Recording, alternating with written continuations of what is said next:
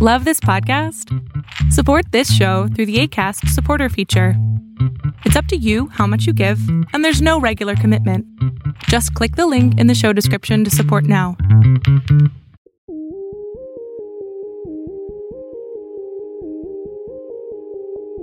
Hello and welcome to another episode of the Aronnax podcast, the podcast that focuses on the transformation and development in the shipping and maritime space.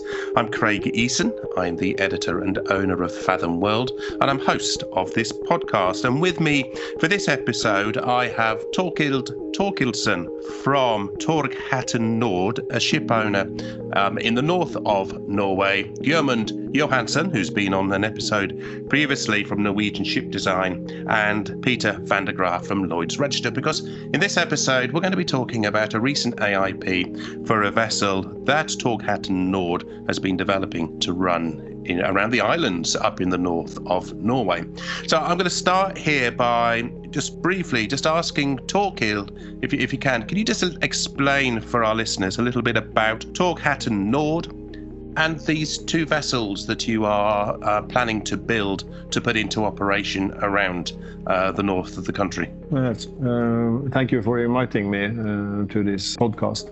Torghatten Nord is, uh, is a shipping company operating on, uh, on the Norwegian coastline with ferries and catamarans. Main office is in Tromsø, north of the polar circle. We are um, fully owned by Torghatten, which is the group name and uh, one of three shipping companies within within the group. Um, and we are operating some uh, around 50, 50 vessels now on, the Norwegian coast, stretching from from Bergen in the south and up to uh, Finnmark County in the north. And we have all the ferry traffic uh, in and out of uh, of the island of Lofoten. This new project is also part of that because it's uh, it's a ferry service going from Bodø to the um, Lofoten Islands uh, that, we now are preparing for uh, for two hydrogen vessels. These two vessels that um, you've asked Gjermund and his team to design, they're going to be hydrogen powered, but it's a contract that you won from the Norwegian Road Administration. Now, I, I, I guess to an extent, this is a level of security that you've got because one of the questions we often see around the industry is how quick this transition to a clean fuel can happen, whatever clean fuel that industry is going to look at. Uh, but here you've got um, a contract for two vessels that is focused on a fixed contract. So you know you're going to build these vessels, you know they're going to go into operation. So that's a, a kind of a level of uh, security for you for this business. Yeah, exactly. It's uh, it, it's it's a tender from the Norwegian Norwegian road authorities. It, it has been prepared for three four years now uh, with with different conferences and discussions and and the final uh, competition uh, was in in tw- uh, 2021. And, and we won and we got the, the contract uh, or we signed the contract in in January this year. Um, and it is for, for two hydrogen powered vessels.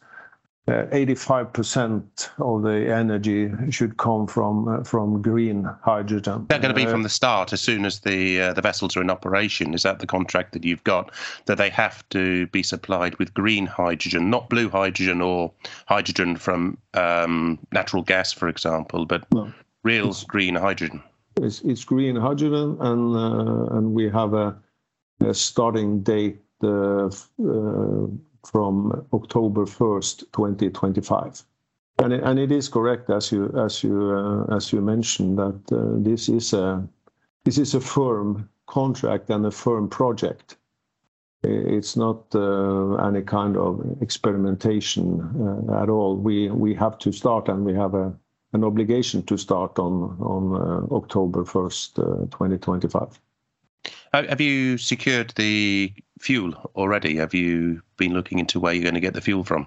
Yeah, we have been working on that since uh, since uh, the, the tender came out. We, we're not uh, we have not finalized it uh, yet, but we are in the final stage of of uh, of uh, signing a contract for for the production of uh, of hydrogen, which will take place locally in around the Bodø area.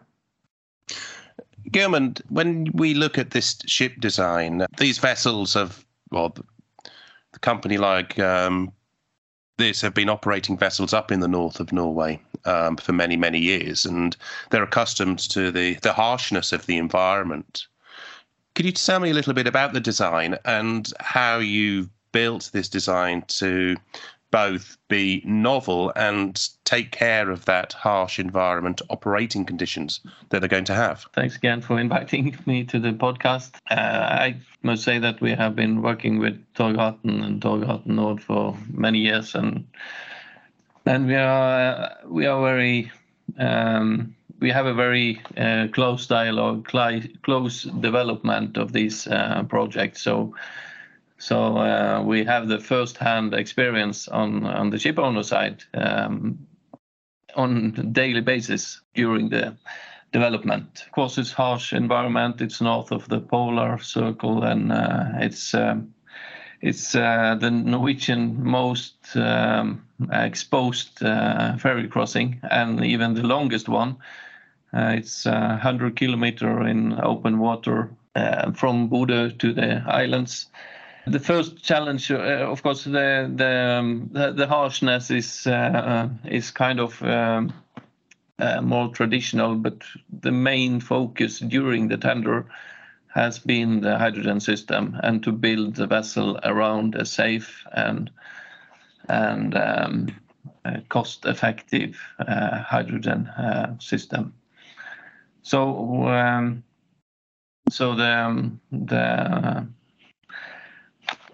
yeah, uh, it's difficult to see pictures in a podcast, but uh, but for the one. well, if you go online, you can sure find um, the, yeah. the, pictures that uh, that are coming. But tell me a little bit about the, um, the design in terms of. You said it's the longest ferry route that's um, so far been built to be powered by hydrogen.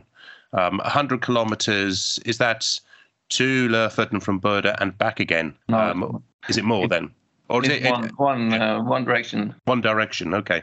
So, yeah. are you designing these vessels to be able to uh, refuel both in Bodø and Lofoten, or do you envisage just one? Or is it going to be designed to have the capability to only? So you need to have a round trip capacity. Yeah, it's it's not only a round trip capacity. It's um, as it's uh, built now. It's uh, daily uh, bunkering daily, but it's going uh, up to three round trips um, uh, daily. So it's um, only bunkering in Bodø uh, area. It's uh, it will be sophisticated bunkering um, system developed also to the vessel. so it's to have um, bunkering on both sides, then you need uh, hydrogen production on both sides and a bunkering system on both sides. So it's uh, was much more cost effective to have it in uh, one dedicated place. And are you looking at uh, compressed hydrogen or is this liquefied hydrogen? Yes, that's been a, a long discussion during this uh, project. Uh, um, I think uh, from the outside, a lot were expecting to see uh, liquefied hydrogen, but we ended up with compressed hydrogen. Um, there is several reasons for this, but uh, but uh, commercially, of course, compressed is much more um, lower in price because it's um, you don't need the liquidation liquidation uh, stage and and so on, but also uh, um, the simplicity and and uh, uh, safety wise, our opinion is it that uh, compressed hydrogen is uh, better than than uh, for um, liquid hydrogen in such a vessel. But the flip side of that, of that, course, is uh, it's more you got you need more space for compressed need, hydrogen. Obviously, you need, you need more space, um, but but we uh, and but we uh, avoid um, the um, extremely low temperatures in liquid on minus 253 and as we see it, it's like a double complexity. Uh, if you have a leak uh, with a liquid hydrogen, it will firstly, it's more heavy than air, so it's go down, and then it vaporize and go up. So you'll have a like a double. Uh, you have to take care of two different cases uh, with the compressed. It's um, it's more easy. It's it's um, going up. You're listening to the Aronnax podcast from Fathom World. Remember to subscribe. Yes, I am an AI. Well, just before I go to Peter to talk about the AIP, Torkild, um, I, I, understand that this isn't the only work you're doing in sort of developing the vessels. And what I found interesting as well in some of the announcements was the fact that you're going to move two of the vessels away from LNG. Now, it seemed like only yesterday that all of the Norwegian ferry operators were being instructed to use LNG, or it was seen as the clean fuel. But um, already now we're seeing conversions. You're going to be converting two vessels away from LNG. What, what which vessels are, are you going to convert, and what are they going to be converted to use? Well, it's uh, it's the two vessels that operate on the existing contract. Um, which uh, was signed uh, in, or they started in uh, 2012, 2013. And at that point, the only energy or fuel that was allowed was LNG on this on this route. Now they in the new tender or, the tender that we signed earlier this year they explicitly said that uh, LNG is not uh, possible to use was hydrogen on the main vessels and uh, and on the reserve and um, it's a big increase in traffic in the summertime. So we contractually, we have to put in two uh, two additional vessels uh, for the summer traffic, and that's uh, that's what we are doing with the existing two vessels. We are converting them from LNG to biodiesel. And, we'll use them in the summer period, and one of them as a spare vessel for for all year around. So, how are you going to give the, the vessels were built to run off of LNG, so they've got the LNG systems mm-hmm. on board. Um, were they built with a dual fuel capability so that you could switch to diesel, or is this? In some ways, it's a retrofit that's got a retro feel to it because a lot of retrofitting has gone from LN has gone from diesel, sorry, to LNG. But you're telling me here that you're effectively because biodiesel is diesel in a, in its molecular sense. So you're going from LNG to diesel. Yeah, biodiesel. I, I understand it's, it's biodiesel. It's yeah, got, yeah, I understand. I understand that, but I, I'm just curious about this process of retrofitting from LNG to biodiesel? Yeah, it's uh, it's a little bit different, or or the opposite of what uh, what uh, major part of the industry are doing. Uh, but that's uh, that's the way it's uh, put together on in, in this contract, um, and LNG is. for all practical reasons, out in in the Norwegian domestic ferry service. So again, we are leaning on um, Gjermund and, his expertise and his colleagues' expertise. So we are removing the whole gas system and uh, not reinstalling, but installing uh, a, diesel engine and, tanks and, the necessary arrangements. These are quite new vessels. They they were delivered in uh, 2012, 2013, and they have been operated. So we know they are vessels that, fit for this uh, for this special route. How long would a vessel normally have service up in the north of the country? What's the sort of length of service you'll find for a ferry in North Norway? Around 30 years. Okay. Um, so these would have uh, another 20 years life in them? Yeah, more or less. Uh, as as you have uh, you talked to Gjermund also, uh, this is a very special uh, operation. It's uh, Bodø Lofoten it's not only the the, the longest and, and mo most weather exposed uh, route for for for uh, uh, hydrogen. It's the most uh, challenging route in, as as a ferry operation in Norway as such. Yeah, and again with the biodiesel, have you started to source the biodiesel? What kind of sources are you looking to to get the biodiesel from? Well, we have vessels operating on biodiesel already, uh, so that's not new to us. Uh, we we um, buy biodiesel on on the regular contracts and, and regular uh, um, suppliers. Um, so so um, it's expensive, yeah, but but it's it's not a it's not it's possible to to get it. So. Um, Peter, can I turn to you from uh, from an AIP? I want to talk about the AIP um, that uh, Lloyd's Register has awarded to mm-hmm. this this ship design. I, I've spoken to a number of companies that have um, won AIPs and to class societies that have been issuing AIPs. When you've looked um, at this design, what were you looking for specifically when it came to issuing an AIP uh, for this vessel? the, the main thing we look at is safety for, for the vessel and the crew. So, and, and, and we are looking especially towards the containment system uh, and uh, um, pipelines.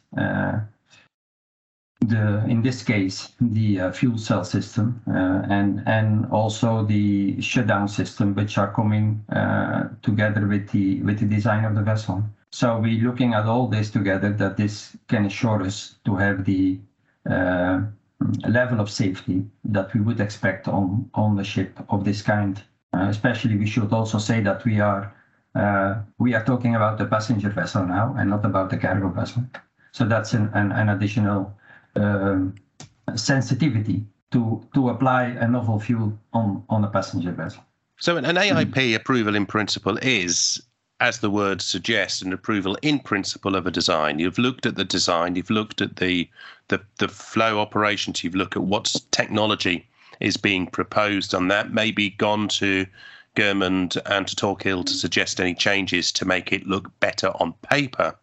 But this is all on paper, on, or well, not some digital paper, I guess is what I'm really saying, because it's all digital these days. But where do you go from there with an AIP? What comes next? First of all, I'd like to say that uh, the the AIP that we have issued to to Torghatten Nord is. Uh, we must say that we have been sitting around a few days with some people, with uh, many people, let's say, uh, in a Teams environment, uh, with a lot of dedication around the table to to bring up anything which could or would worry us, and uh, to to these questions, answers has been given.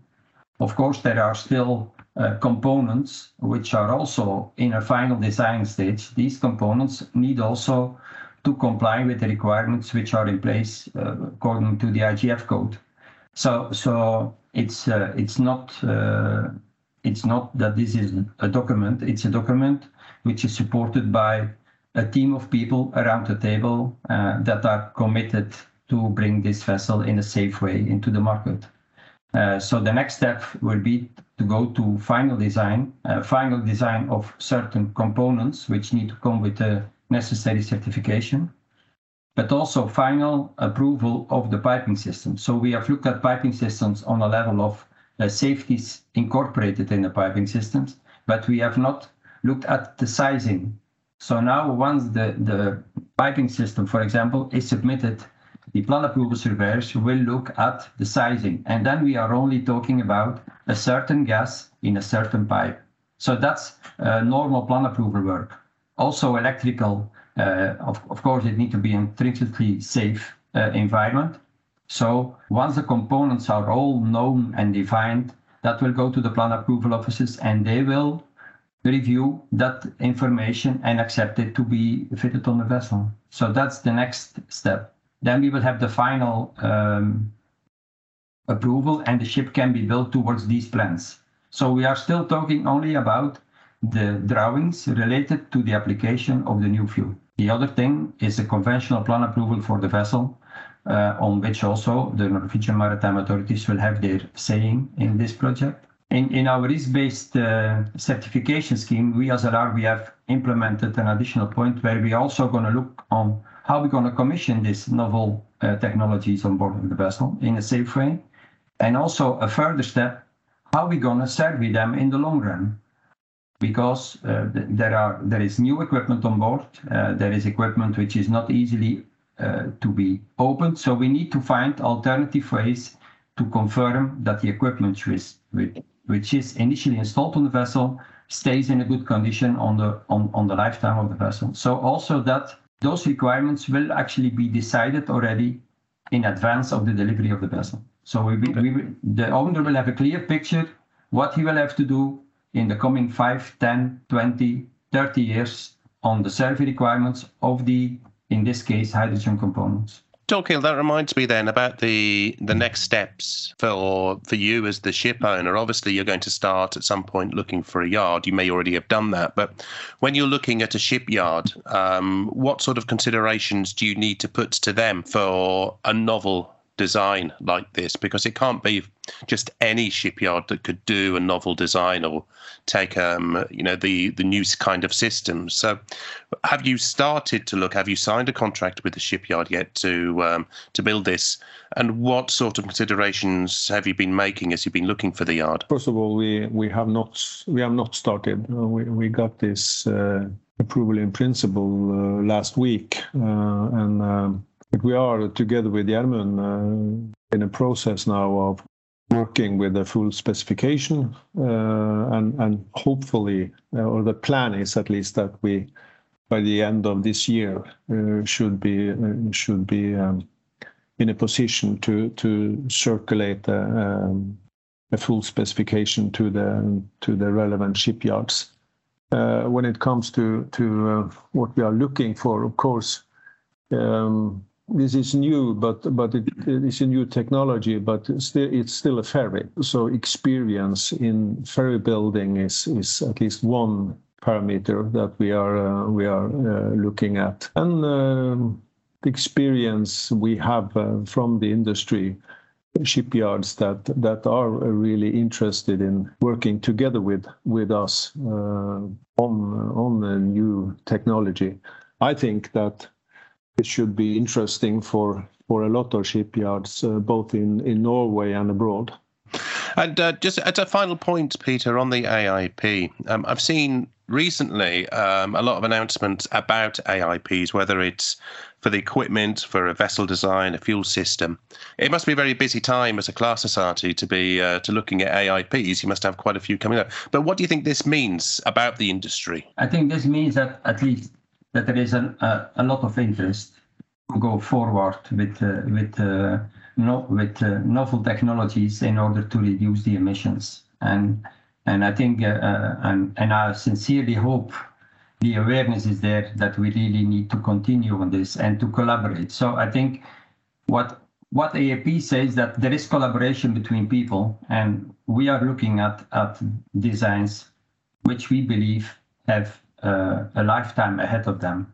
Um, what is also important is that we we by doing this approval in principles and by having a project like this that that our knowledge will will increase and we will we will come to more viable solutions in in the far future by uh, sitting around the table uh, collaborate exchange experience and building these kind of of projects which is actually, uh, uh, in my opinion, uh, very hopeful. And, I, said this before, any kilogram of CO2 which is not emitted is a good kilogram. So, so that's why we, we okay, all classification societies, but I can speak for Lloyd's. We really support this this uh, uh, approach of approvals in principle. And again, uh, as I said earlier, the approval in principle that was delivered to Torghatten Nord, uh, I was in the risk assessment. I was also in the risk assessment of others. So so there is you feel and you see there is really commitment on any approval in principle from the people around the table to find solutions to reduce emissions. And I think that's a good thing. And it, it may now still be an, an environmental choice to do this. But I think there will be a days, and I think uh, the Norwegian country is very well situated for that. There may be days that it's not longer an, an, uh, environmental choice, but that going for these kind of fuels becomes a commercial choice. And then I think then it's only gonna lift up. The last thing I want to say is uh, as uh, Torkild just said, he is trading together with a lot of Norwegian companies around the coast and and and they are applying. And I think Norwegian Norwegian country is is a forerunner on on on on these kind of projects. Uh, although I must say also Belgium is doing its bit, but never mind. Uh, uh, I I think you can what you can see is you can project trades around coast, whether it's the Norwegian coast, you can project that on many coasts in the world. So so so coastal trading will be one of the earlier deployers of of uh, of uh, novel energy uh, supplies on board of ships. Peter, and to Gjermund and Torkild. Uh, thank you very much for coming on to the Aronnax podcast. It's been great to talk to you about another AIP, another design uh, for Norwegian ship design, uh, and another feather in the cap for the Norwegian ferry industry there, Torkild. I think. Thank you very much for your time. That's it for this episode of the Aronnax podcast. Don't forget to press subscribe to get uh, this into your podcast uh, flow and go to the fathom.world news site and you can then subscribe to our regular newsletter. Thank you for all.